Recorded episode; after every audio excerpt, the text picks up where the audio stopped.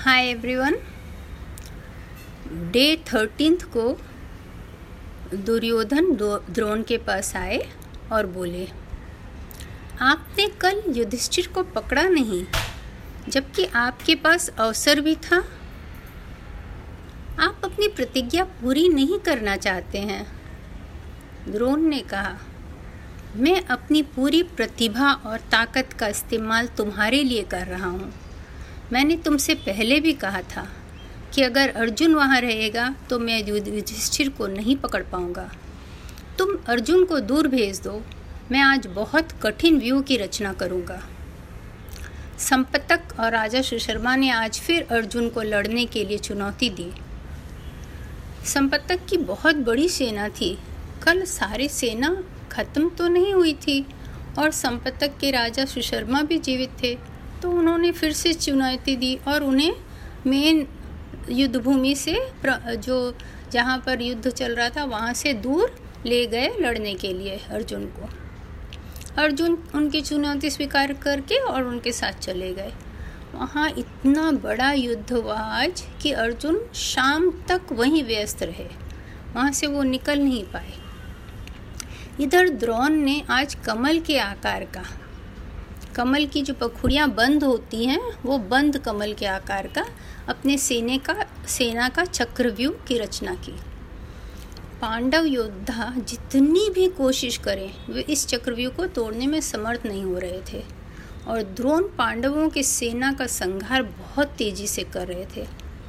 यूँ भी अब पांडवों की सेना काफ़ी कम ही बची थी, ज़्यादातर सैनिकों की मृत्यु हो चुकी थी। भीम, सात्यकी, दृष्टिद्युमन शिखंडी उत्तमौज, विराट, सभी कोशिश करके थक गए, पर न तो वे चक्रव्यूह तोड़ पा रहे थे, न द्रोण के प्रहार से अपनी सेना की रक्षा कर पा रहे थे। तब युधिष्ठिर ने अभिमन्यु को बुलाया। अभिमन्यु, जो कि अभी युवावस्था को प्राप्त हुए थे, वीरता में काफ़ी प्रसिद्ध थे। युधिष्ठिर ने उनसे कहा, अभिमन्यु हम में से कोई भी इस चक्रव्यूह को नहीं तोड़ पा रहा है, और अर्जुन है नहीं, तुम इस चक्रव्यूह को तोड़ दो। अभिमन्यु ने कहा, मैं इसे तोड़ सकता हूँ, पर मुझे वापस आना नहीं आता। अगर मैं वापस आना चाहूँ तो मुझे वापस आने का रास्ता नहीं मिलेगा। युधिष्ठिर ने कहा वीर पुत्र तुम चक्रव्यूह को तोड़ो, हम तुम्हारे पीछे पीछे साथ रहेंगे। भीम ने भी हाँ में हाँ मिलाते हुए कहा हाँ मैं बिल्कुल तुम्हारे पीछे रहूँगा, तुम्हें कभी अकेला नहीं छोड़ूँगा। हम सभी तुरंत अंदर घुसकर कौरव सेना का विनाश कर देंगे, उसके बाद तुम्हें कुछ नहीं करना होगा। अभिमन्यु ने अपने पिता और कृष्ण मामा को याद किया और भीम और युधिष्ठिर की बातों से उत्साहित होकर और स्वयं भी महावीर होने के नाते बोला मैं अपने पिता व ताऊजी लोगों को खुश करूँगा, अपनी वीरता का प्रमाण दूँगा। युधिष्ठिर ने उसे आशीर्वाद दिया।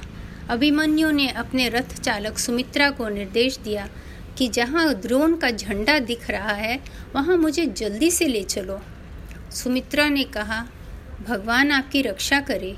युधिष्ठिर ने आपके युवा कंधों पर बड़ी जिम्मेवारी दे दी है। हालाँकि आप द्रोण के बराबर अच्छे योद्धा हो पर उनका अनुभव आपके पास नहीं है। अभिमन्यु हंसा और बोला, मित्र श्री कृष्ण का भांजा और अर्जुन का पुत्र हूँ। किसके पास इतने बड़े फ़ायदे की बात है? मुझे किसी का डर नहीं। शत्रुओं के पास सब मिलाकर भी मेरा सोलवे भाग जितना भी ताकत नहीं है, मुझे जल्दी से द्रोण के पास ले चलो। अभिमन्यु का सुनहरा रथ द्रोण के पास पहुँचा। कौरव सेना चिल्लाने लगी। अभिमन्यु आया अभिमन्यु आया। बाकी पांडव सेना उसके साथ थी। जैसे हाथियों के झुंड में एक युवा शेर आ जाए तो हाथियों की क्या स्थिति होती है? वैसी ही स्थिति कौरव सेना की थी। अभिमन्यु को तेज़ी से अपनी ओर आता देखकर अभिमन्यु ने मिनटों में चक्रव्यूह के पत, पहले पत्ते को तोड़ा और अंदर घुस गया। पर दुर्भाग्यवश जयद्रथ ने उस तोड़ की जगह को तुरंत बंद कर दिया। कोई भी पांडव सैनिक अंदर, सैनिक नहीं अंदर आ पाए। कौरव योद्धा अभिमन्यु का विरोध कर रहे थे, पर ऐसे गिरते जा रहे थे जैसे कि अग्नि के पास आके कीड़े गिर जाते हैं। अभिमन्यु योद्धाओं के शरीर के कमज़ोर बिंदुओं पर प्रहार करते थे और वो घास की तरह गिरते जाते थे। दुर्योधन इस तरह के संघार से क्रोधित होकर अभिमन्यु से लड़ने आगे आया। जब द्रोण ने दुर्योधन को आ, आगे आते देखा तो वे उसकी सुरक्षा के लिए बहुत सारे योद्धाओं को भेजा। बहुत मुश्किल से दुर्योधन को बचाया जा सका पर अभिमन्यु ने उन सभी योद्धाओं को अपना निशाना बनाया। द्रोण अश्वत्थामा कृपा कर्ण शकुनी साल्य और अनेक योद्धा उस अभिमन्यु से लड़ने के लिए आए, पर किसी भी किसी को भी सफलता नहीं मिली। कर्ण के सुरक्षा कवच को तोड़कर अभिमन्यु ने उसे चोट पहुंचाई। राजा शल्य बुरी तरह घायल हुए। अस्मका के सामने आते ही अभिमन्यु ने उसका काम तमाम कर दिया। शल्य के भाई आगे आए। वे भी युद्ध भूमि में गिर गए। अभिमन्यु की युद्ध कला, जो कि अपने पिता और मामा श्री कृष्ण से उन्हें मिला था देखकर द्रोणाचार्य के आँखों में खुशी खुशी के आँसू भर आए। उन्होंने कृपाचार्य से कहा, क्या यहाँ कोई भी ऐसा वीर युवक है? दुर्योधन को यह बात अच्छी न लगी। उसने कहा, आचार्य अर्जुन के प्रति पक्षपात करने के कारण अभिमन्यु को नहीं मारेंगे। वे तो इसके तारीफ़ की पुल बाँध रहे हैं। अगर आचार्य चाहते तो अभिमन्यु को कब का मार चुके होते? दुर्योधन, जो कि अधर्म के पक्ष में लड़ रहे थे, ऐसी जली कटी बातें पहले भीष्म पितामह और बाद में द्रोणाचार्य को सुनाते रहते थे। दुशासन, उनका भाई क्रोध में अपने रथ पर आगे आया और दोनों में युद्ध चली। अभिमन्यु ने देवीय अस्त्र से उसके कंधे के जोड़ को काट दिया और पचास अग्निवान उस पर छोड़े। दुशासन दर्द से बेहोश हो गया और उसे वहाँ से ले जाया गया। कर्ण लड़ने आया।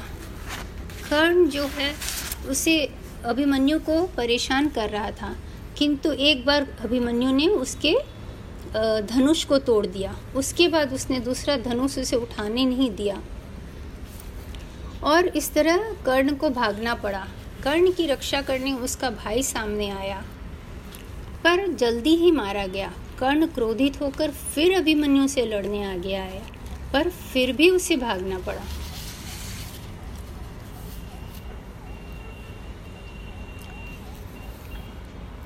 जब कर्ण भागने लगे तो उनकी सेना भी भागने लगी। हालाँकि द्रोण सेना को लड़ने का आदेश दे रहे थे। इधर जयद्रथ पांडवों से बड़ी कुशलता से लड़ रहे थे। युधिष्ठिर ने भाला फेंका जयद्रथ का धनुष टूट गया पर उन्होंने दूसरा धनुष उठा लिया। भीम उनके रथ को तोड़ने गए पर जयद्रथ ने भीम के रथ को तोड़ दिया। उन्हें सात्यकी के रथ में जाना पड़ा। इस समय आपको एक कहानी सुनाना है।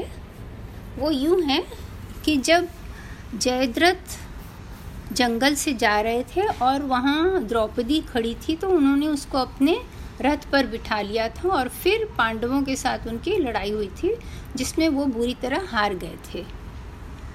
उसके बाद उन्होंने जाकर शिवजी से बहुत, शिवजी की बहुत तपस्या की और प्रार्थना की। और उनसे यह वर मांगा कि वो पांडवों को परास्त कर सके। वर भी कैसी कैसी मांगी जाते थे पहले। खैर, शिवजी ने उन्हें यह वर दिया था कि सिवा अर्जुन के अन्य पांडवों को वह एक बार पराजित कर पाएँगे। और आज का दिन वही था। इसीलिए जयद्रथ के सामने और कोई भी पांडव टिक नहीं पा रहे थे। उधर अभिमन्यु के सामने कोई भी वीर नहीं टिक पा रहे थे।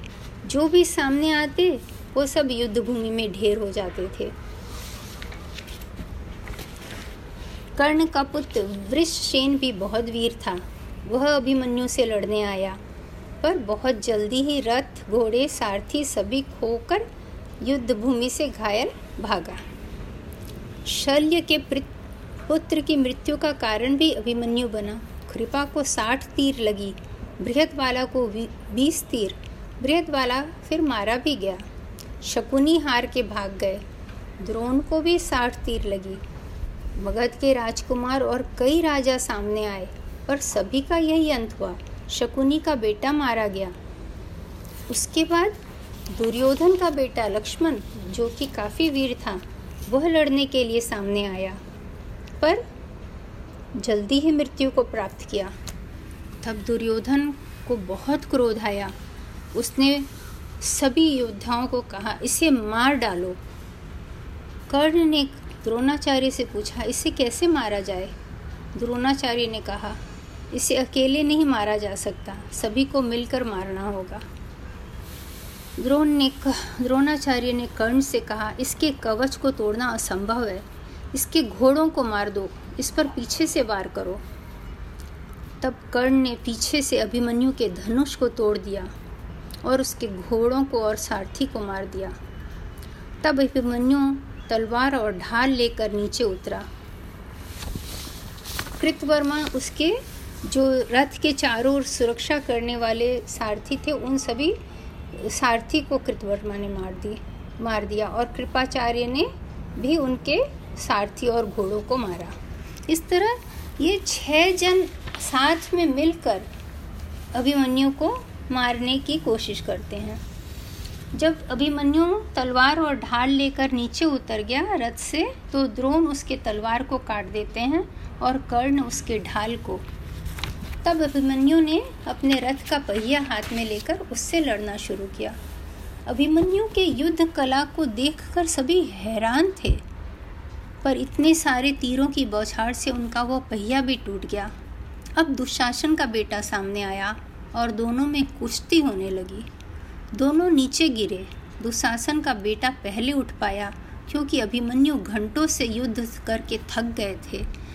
उन्हें सहारा देने या बचाने वाला कोई नहीं था। जब तक कि अभिमन्यु उठ पाता, दुशासन के पुत्र ने गदे से उसके सिर में मारा और अभिमन्यु वहीं ढेर हो गया। उसके बाद उसके चारों ओर वे नृत्य करने लगे। इतने शर्मशार कार्य को युयुत्सु धृतराष्ट्र का पुत्र बर्दाश्त न कर पाया। उसने कहा, यह नीचता है, सैनिकों, आप अपना मर्यादा भूल गए हैं। इस दुष्टता के कार्य पर कार्य पर आनंद मना रहे हैं, और जो आने वाली खतरा है, उससे पूरी तरह अनजान है। वह अपना अस्त्र वहीं फेंक कर युद्ध भूमि से बाहर चला गया। इधर युधिष्ठिर के दुख की सीमा न थी। मैं अर्जुन को क्या बोलूँगा? मैं सुभद्रा के आँसू क्या कहकर पूछूँगा? मैंने उसकी रक्षा करने के बजाय उसे मार दिया। उसका तो जीवन अभी शुरू ही हुआ था। उस अकेले ने द्रोण अश्वत्थामा दुर्योधन को हराया, दुशासन युद्ध भूमि से भागा। वह वीर ऐसे नींद में सो गया है कि अब वह कभी नहीं जागेगा। तब वहाँ व्यास ऋषि आए और उनको सांत्वना देने लगे। जीवन और मृत्यु तो जीवन का नियम है। जब ब्रह्मा ने इस विश्व की सृष्टि की तो इतने ज़्यादा इंसान हो गए कि रहना दुभर हो गया। तो उन्होंने एक ऐसे अग्नि की सृष्टि की, जिससे सब कुछ नष्ट हो जाए। तब रुद्र ने उन्हें उस आग को रोकने को कहा और उन्होंने मृत्यु की रचना की कि इस संसार में संतुलन बना रहे। इसीलिए किसी की मृत्यु पर इतना ज़्यादा शोक न करें। इधर जब कृष्ण और अर्जुन वापस अपने तंबू की तरफ़ आते हैं तो अर्जुन कृष्ण से कहते हैं, कृष्ण, मुझे पता नहीं क्यों मन में शांति नहीं है। मुँह सूख रहा है और किसी अशुभ की आशंका से दिल घबरा रहा है। युधिष्ठिर तो ठीक है ना? कृष्ण कहते हैं, तुम्हारे सभी भाई ठीक हैं। जब वे तंबू तक पहुँचे तो अर्जुन की घबराहट और बढ़ गई। उन्होंने कहा, देखिए, सैनिक मुझसे आँखें चुरा रहे हैं। आपको लगता है मेरे भाई सुरक्षित हैं? अभी तक अभिमन्यु नहीं आया मुझसे मिलने। जब वे अंदर गए तो अर्जुन बोले, आप सब उदास क्यों हो? अभिमन्यु कहाँ है? मुझे पता है द्रोण ने आज कमल का चक्रव्यूह रचा था। अभिमन्यु को सिर्फ़ अंदर जाना पता था। तब तो उन लोगों से, तब तो उन लोगों ने उसे मार दिया होगा। क्या यही सच है? जब अर्जुन को सबों की चुप्पी से यह सच समझ में आया तो वे दुख से बेहोश हो गए। होश आने पर रोने लगे। भीम सात्यकी दृष्टिद्युमन, युधिष्ठिर, किसी ने मेरे बेटे की रक्षा नहीं की? मैं उत्तरा से क्या कहूँ? मैं सुभद्रा से क्या कहूँ? वासुदेव कृष्ण उन्हें समझाते हैं, इस तरह दुखी ना हो अर्जुन। क्षत्रिय तो अस्त्र के साथ ही जीते और मरते हैं। अभिमन्यु ने जैसी मृत्यु प्राप्त की हर एक क्षत्रिय उस मृत्यु की इच्छा रखता है। वह तो सीधा स्वर्ग में गया है, जहाँ वह बहुत खुश है। इस तरह टूटो मत, बल्कि दूसरों को ढाढ़स दो। अर्जुन ने पूरी कहानी विस्तार में जाननी चाहिए। तब युधिष्ठिर ने बताया कि मैंने उसे चक्रव्यूह तोड़ने कहा, क्योंकि और किसी को यह मालूम नहीं था। अभिमन्यु ने आगे जाकर चक्रव्यूह की पहली परत तोड़ी और अंदर घुस गया, पर दुष्ट जयद्रथ ने तुरंत चक्रव्यूह को वापस बंद कर दिया और शर्मशाक शर्मनाक क्षत्रिय उसे अकेले घेर कर सबों ने एक साथ उससे लड़ाई करके उसे मार दिया। जब अर्जुन ने पूरी कहानी सुनी तो बहुत दुखी हुए और फिर बेहोश हो गए। जब वे संभले तो उन्होंने प्रतिज्ञा की कि कल सूर्यास्त तक मैं जयद्रथ का वध करूँगा, जिसके कारण मेरे पुत्र का वध हुआ। और मैं नहीं कर पाया तो अग्नि में कूद कर जान दे दूँगा। अगर कृपा और द्रोण कोई भी बीच में आए तो मैं उनका भी वध करूँगा। और उन्होंने अपने गांडव के धागे को खींचकर ज़ोर से आवाज़ किया। इनमें से हरेक ने